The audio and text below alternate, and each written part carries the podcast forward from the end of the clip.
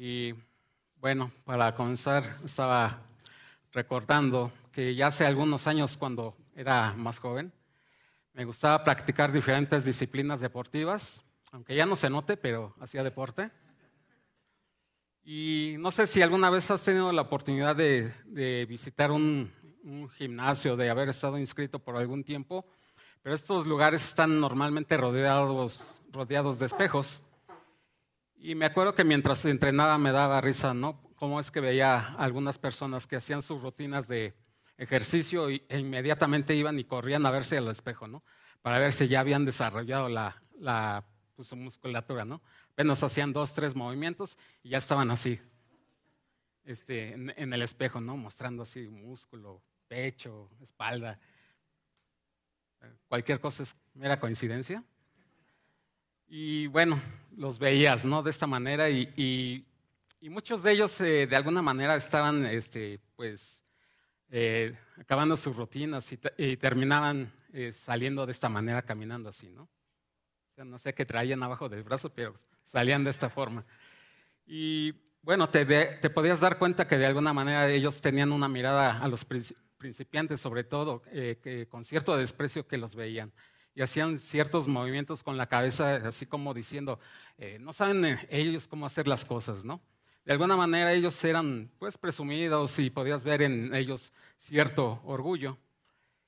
Y bueno, te puedo decir con seguridad que esta actitud no solamente la podemos llegar a tener cuando eh, practicamos ciertos deportes, cuando tenemos ciertos estudios, unos estudios mayores que a lo mejor el resto de la de la gente o algún trabajo en el cual Dios este, nos está bendiciendo y estamos progresando.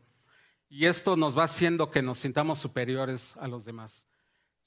Sucede, esto de la misma manera en el área espiritual.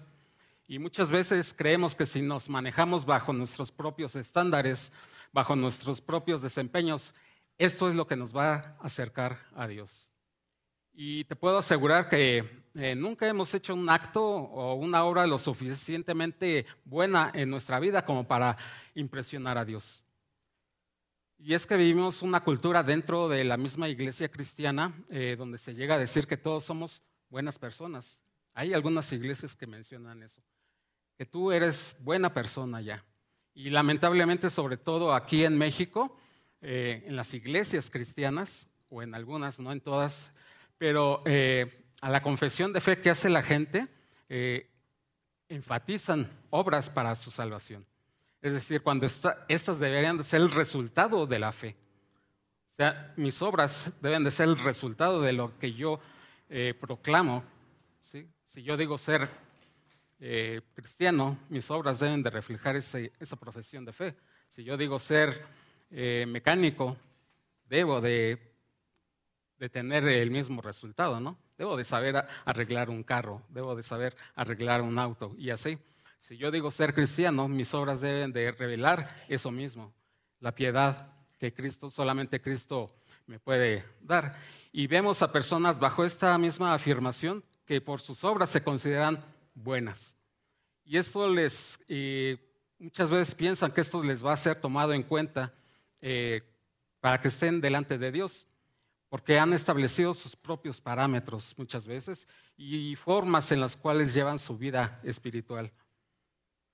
Y es por eso que encontramos, como les decía, gente dentro de la iglesia que es autosuficiente, que no se somete muchas veces a un liderazgo eh, dentro de la iglesia, eh, que no siente necesario estarse discipulando con otros creyentes, no creen que deben de estar rindiendo cuentas debido al mal entendimiento de lo que es la fe cristiana.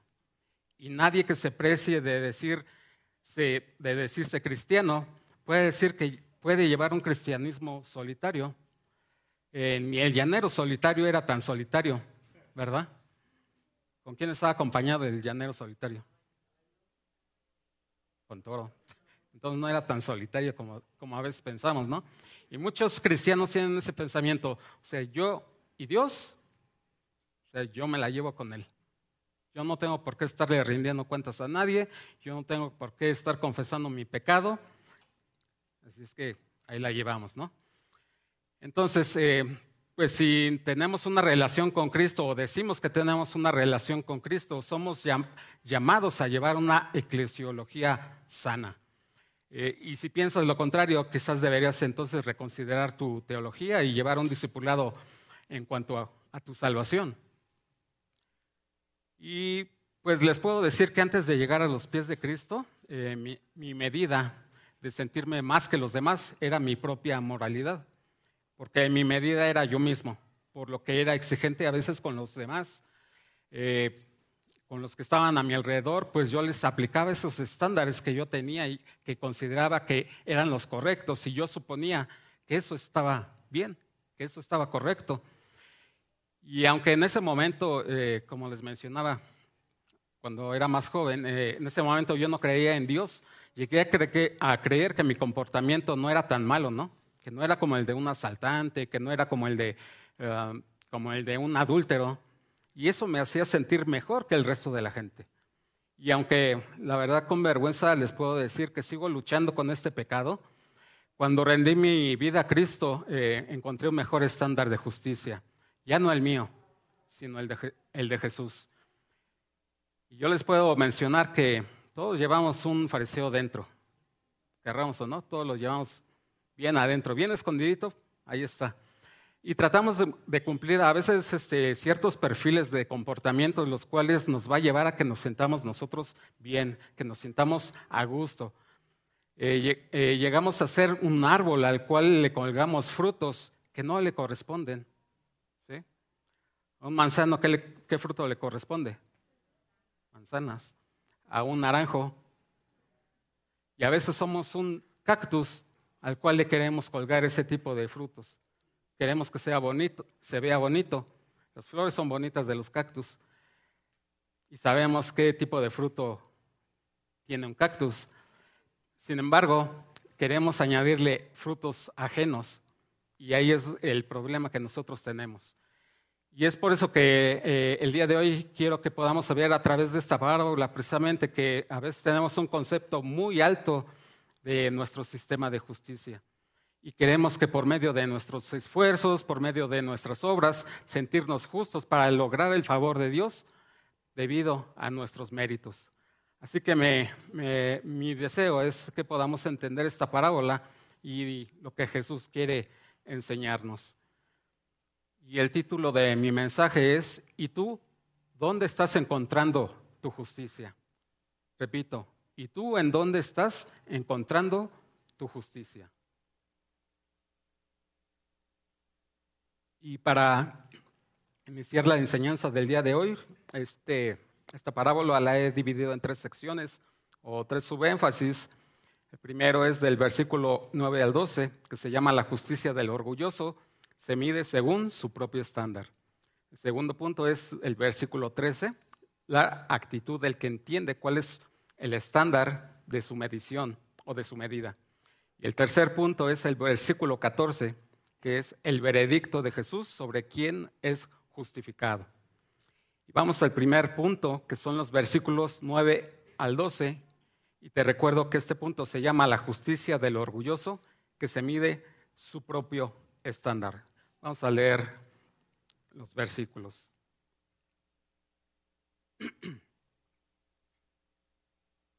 dice, dijo también Jesús esta parábola a unos que confiaban en sí mismos como justos y despreciaban a los demás. Dos hombres subieron al templo a orar. Uno era fariseo y el otro recaudador de impuestos. El fariseo, puesto en pie, oraba para, para sí de esta manera. Dios, te doy gracias porque no soy como los demás hombres, estafadores, injustos, adúlteros, ni aun como este recaudador de impuestos. Yo ayuno dos veces por semana, doy el diezmo de todo lo que gano, pero el recaudador de impuestos de pie, perdón, hasta ahí llega. Yo ayuno dos veces por semana y doy el diezmo de todo lo que gano. Bien. Y antes de iniciar, quiero que reflexionemos a una pregunta que es para ti y para mí. ¿En qué justicia estás o estamos confiando? ¿Cuál es, estándar, ¿Cuál es ese estándar o esa medida en la que estamos siguiendo que nos hace sentirnos de alguna manera orgullosos? Mm, así que el versículo 9 que vemos, eh, vemos a Jesús que nos está diciendo que comenzó a dar esta parábola, pues había unos que confiaban en sí mismos como justos y estaban despreciando a los demás. ¿Quién eran esos demás? Aunque la parábola no nos dice con exactitud, podemos inferir con seguridad que en la multitud que escuchaban a Jesús se encontraban tanto discípulos, se encontraban los fariseos, pues, y podemos ver a lo largo del Evangelio de Lucas, y sobre todo en las eh, parábolas, cómo es que los fariseos cuestionaban, eh, murmuraban y ponían a prueba a Jesús mediante pruebas para ver en qué momento podían acusarlo de blasfemia. Y la parábola nos continúa diciendo en el versículo 10 que dos personas estaban subiendo al templo. Uno de ellos era un fariseo y el otro era el recaudador de impuestos. Y esto nos va a mostrar cierto contraste en cuanto a actitudes y el entendimiento de la justicia de que cada uno tenía. Y el primer personaje que nos menciona el pasaje es un fariseo. Ellos eran los religiosos de la época de Jesús, eran hombres que perseveraban eh, eh, por estar guardando la religión judía, eran personas respetadas y admiradas, pues eran los, eh, pues estaban instruidos en la ley de Moisés y se esforzaban por estar cumpliendo punto por punto la ley. Incluso llegaron a poner reglas eh, por encima de lo que ellos querían agradar a Dios. Y vemos que para ellos no era suficiente lo que la ley ya les pedía. Elevaron todo este tipo de, de, cuestiones que Dios eh, en la ley de Moisés había establecido. Y es por eso que ellos juzgaban a otros con desprecio, ya que ellos mismos se consideraban rectos eh, por encima del resto de la gente y querían imponer esas cargas a los demás. Eran arrogantes, eran orgullosos, así como las personas que te describí del gimnasio y criticaban a los otros, ¿no? Y continúa el versículo 11 y 12 diciendo, El fariseo puesto en pie oraba para sí de esta manera. Dios te doy gracias porque no soy como los demás hombres estafadores, injustos, adúlteros, ni aun como este recaudador de impuestos. Yo ayuno dos veces por semana, doy el diezmo de todo lo que gano. Si te fijas cómo está orando el, el fariseo, está orando para sí mismo. Dice, Dios te doy gracias porque no soy como los demás hombres. Impresionante, ¿verdad? Buen comportamiento, es generoso, siempre está apartando su diezmo o su ofrenda. Ayunaba dos veces a la semana y no era como ese despreciable recaudador de impuestos, ¿no? O sea, un, pecador de lo peor. Elevó ese estándar del ayuno a dos veces por semana, cuando la ley decía que eh, lo hicieran una vez al año. Eh,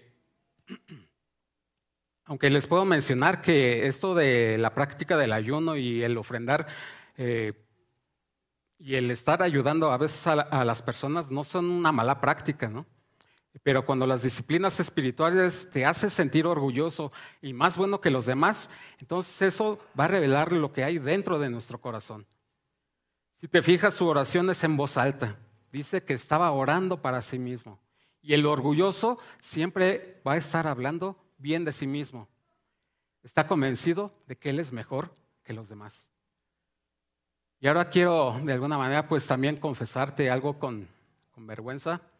Quizás algunos ya lo saben, que lo he comentado, pero cuando llegué aquí a Iglesia Vida Vertical, eh, una de las cosas que, que hice fue llegar y estar observando y criticando. Es la actitud de un fariseo. Es la actitud de estarse fijando en qué hacen los demás para eh, emitir un juicio. Y me acuerdo que para cuando yo llegué, todo esto que está aquí atrás estaba pintado de negro. Entonces se me hizo pensar así, caray, ¿dónde me metí, no? Vi al pastor Omar que predicaba en jeans, en playera. Y eso no es algo que, bueno, no es un pecado mortal, ¿no? No descalifica a un predicador. Pero mi estándar era este, mi estándar era ese, ¿no? Ver a un pastor de saco y corbata. Entonces me hizo cuestionar y juzgar. O sea, ¿qué onda? ¿Qué pasa aquí, no? Y eso es estar juzgando bajo mi propia opinión, detectar que a mi parecer y experiencia se veían mejor las cosas, según mi estándar. Entonces, bueno, espero que las risas sean porque te identificaste conmigo.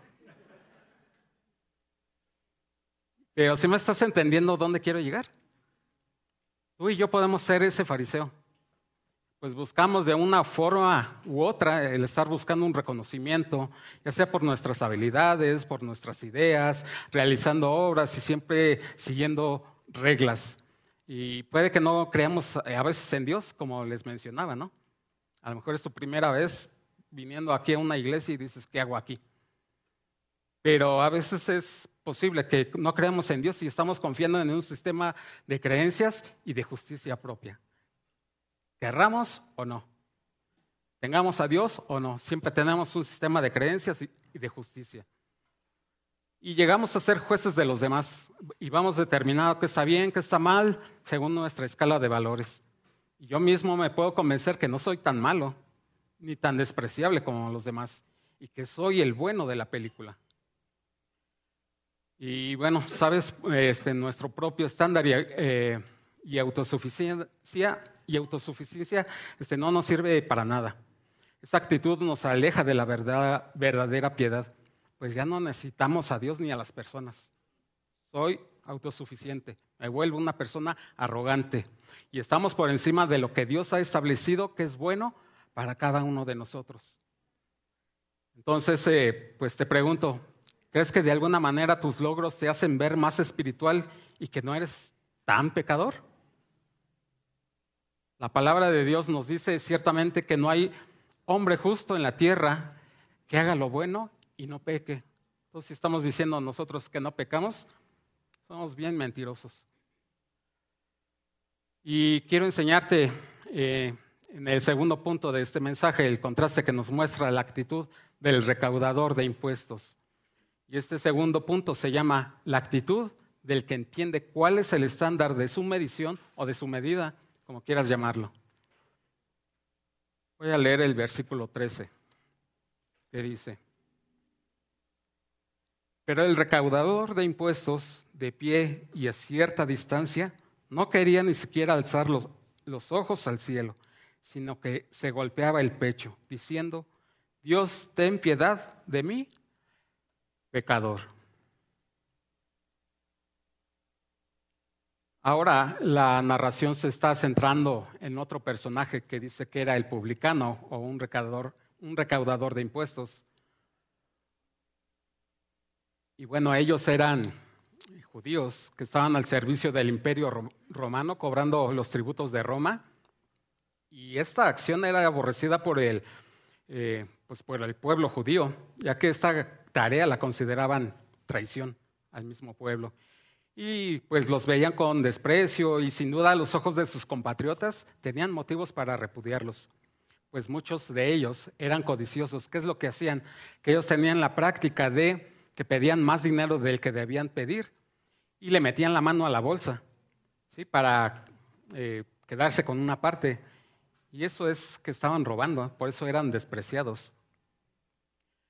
Y a diferencia del fariseo, este recaudador ora de una forma breve y golpeando su pecho, diciendo, Dios, ten piedad, ten piedad de mí, pecador. ¿Qué es lo que podemos ver ahora? ¿Puedes ver la diferencia de actitud? Es como si dijera, Dios, reconozco que he fallado, acepto mi pecado, perdóname. El recaudador entiende su condición de pecador eh, al golpear su pecho y a cierta distancia dice que no quería ni siquiera voltear al cielo. Se sentía humillado delante de Dios. A diferencia de un orgulloso, él cree que puede tener la vista fija y tener un favor especial de parte de Dios. Cuando el pecador nos, eh, perdón, cuando el pecado nos acusa, eh, esa debería de ser nuestra actitud en nuestro corazón. Saber que el pecado nos separa de su presencia y comprender que absolutamente nada podemos hacer en cuanto, en cuanto a nuestra condición pecaminosa delante de Dios. El libro de los Romanos nos lo dice así, yo te lo leo, en Romanos 3, versículo 23, por cuanto todos pecaron y están destituidos de la gloria de Dios. ¿Qué quiere decir esto?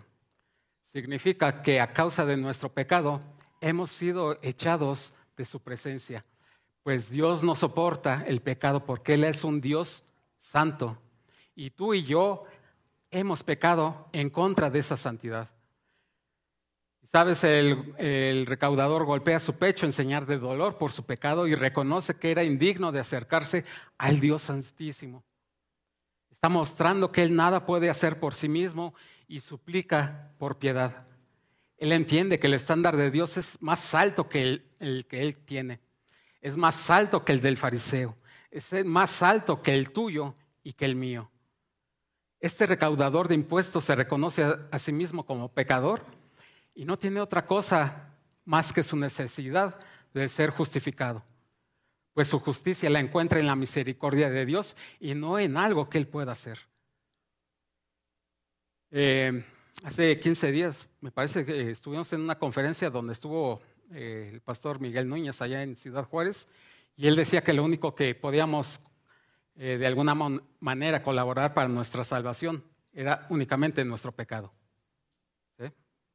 No podemos aportar nada a nuestra salvación, no podamos aportar nada a la justicia más que reconocer nuestro pecado delante de Dios.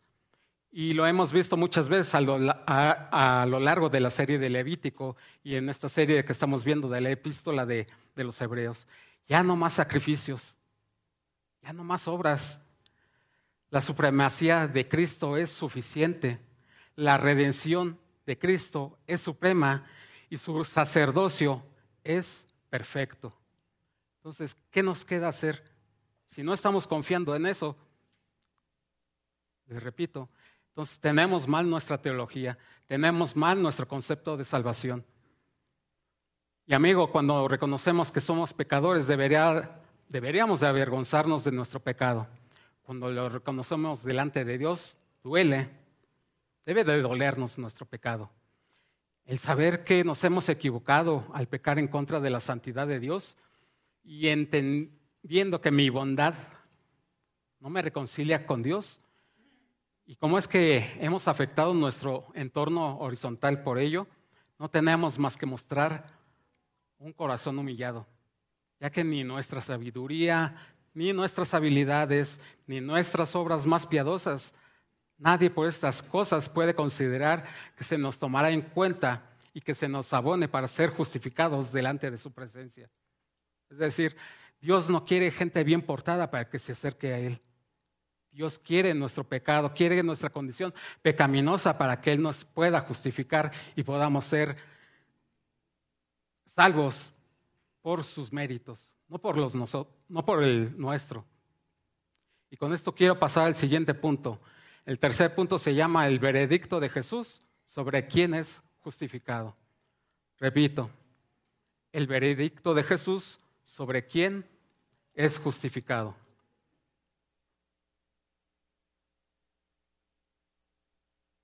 Y como ya te decía, podemos llegar a tener la idea de no tener la necesidad de la justicia de Dios debido a que nosotros mismos hemos establecido una medida de justicia a nuestro modo. Podemos ver a, través de esta historia que hemos estado hablando, cómo es que el fariseo religioso quiere encontrar la justicia mediante sus obras y se enorgullece en enumerar las cosas que hace bien, mientras que el recaudador apela a la misericordia de Dios, reconociéndose pecador. El versículo 14 nos dice que Jesús termina con esta parábola diciendo, les digo que éste descendió a su casa justificado, pero aquel no, porque todo aquel que se engrandece será humillado, pero el que se humilla será engrandecido. Y una persona orgullosa siempre se está engrandeciendo a sí misma, porque se considera que merece una mejor justicia en base a sus méritos.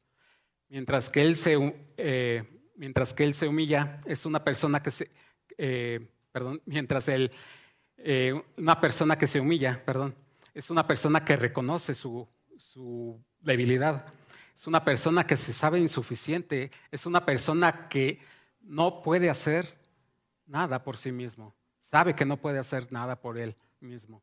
Pero cuando nosotros nos medimos por el estándar santo, puro y justo como el de Jesús, es que podemos llegar al punto de clamar a Dios porque reconocemos quiénes somos y que no alcanzamos el patrón que Cristo nos modela.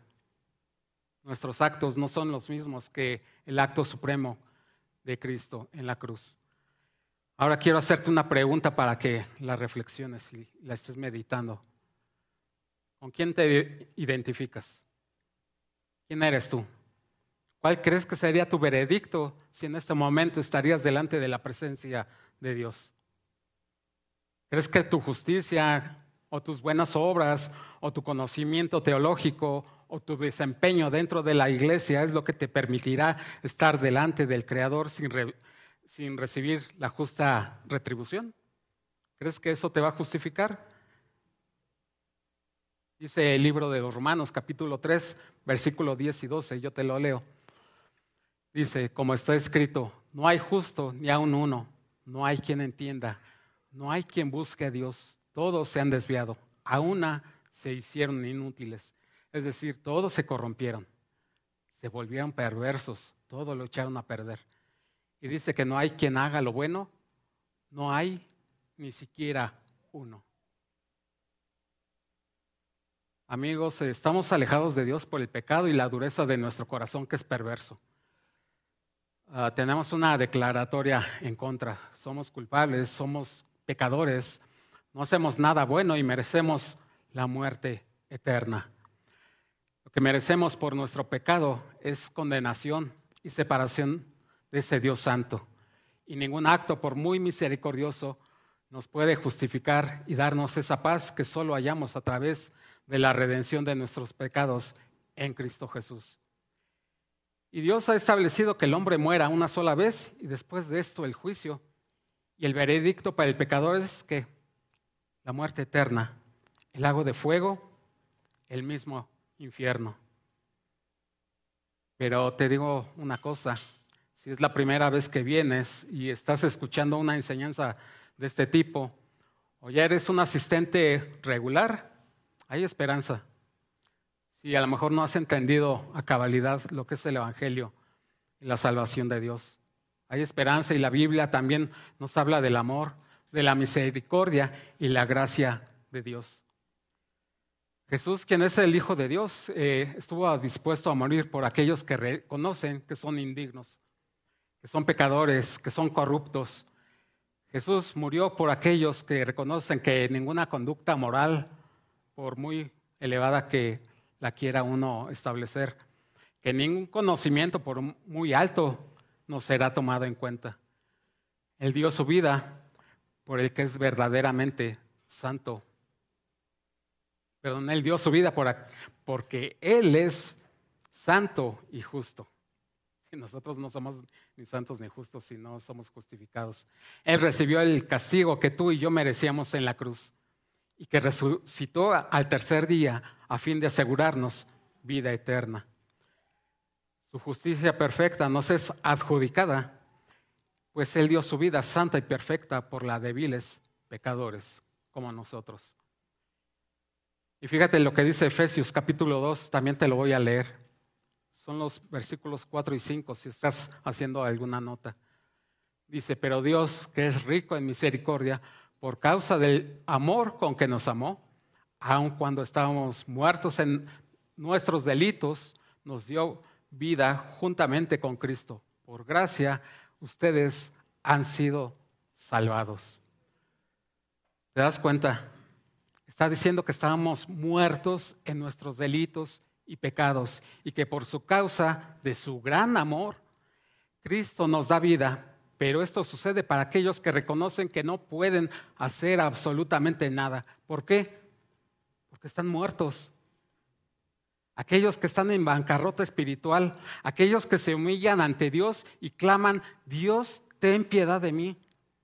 Estos recibirán la misericordia de vida eterna. Y termina diciendo, por gracia ustedes han sido salvados. ¿Te das cuenta? Es su gracia. Tú no tienes nada que hacer.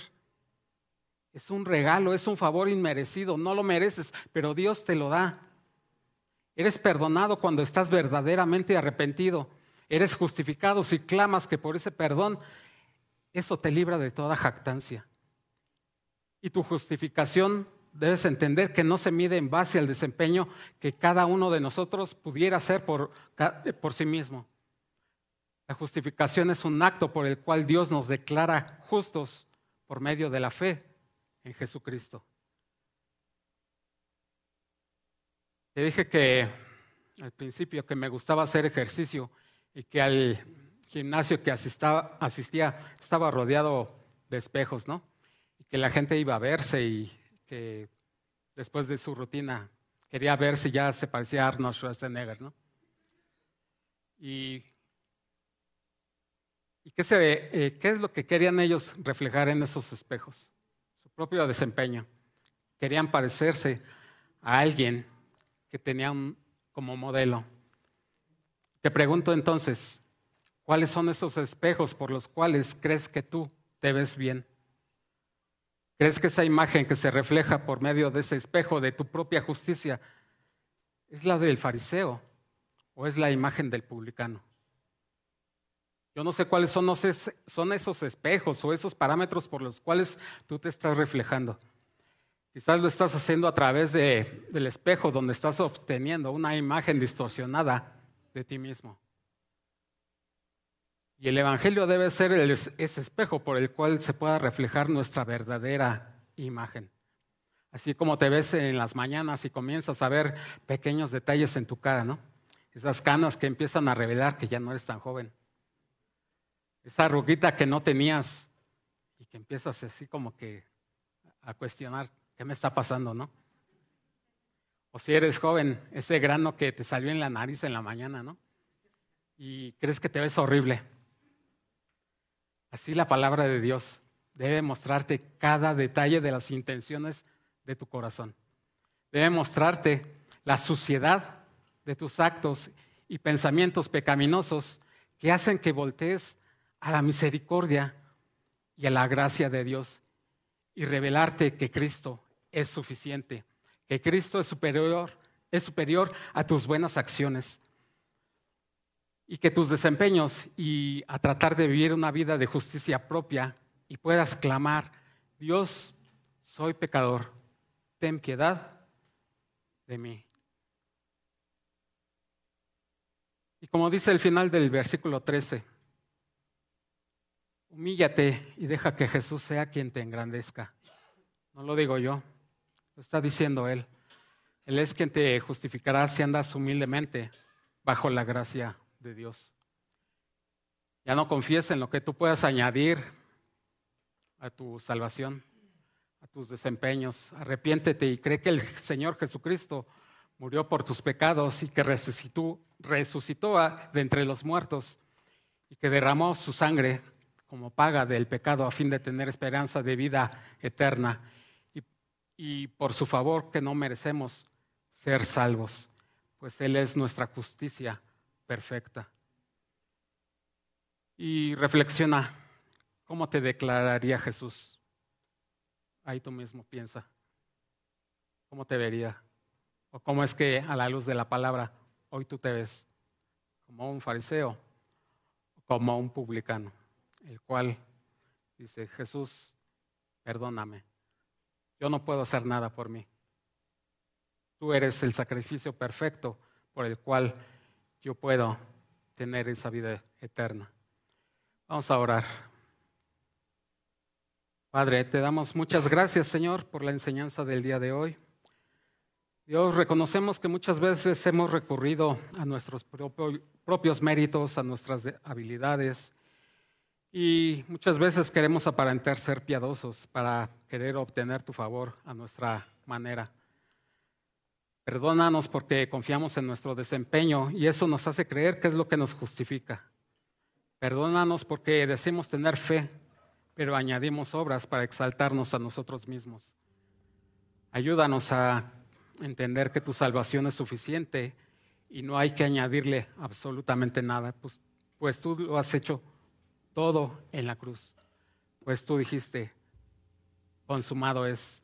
Ya no hay nada que nosotros podamos realizar. Reconocemos que confiamos y que muchas veces somos como ese fariseo, que queremos encontrar cosas que nos hacen ver bien delante de ti a fin de obtener justicia.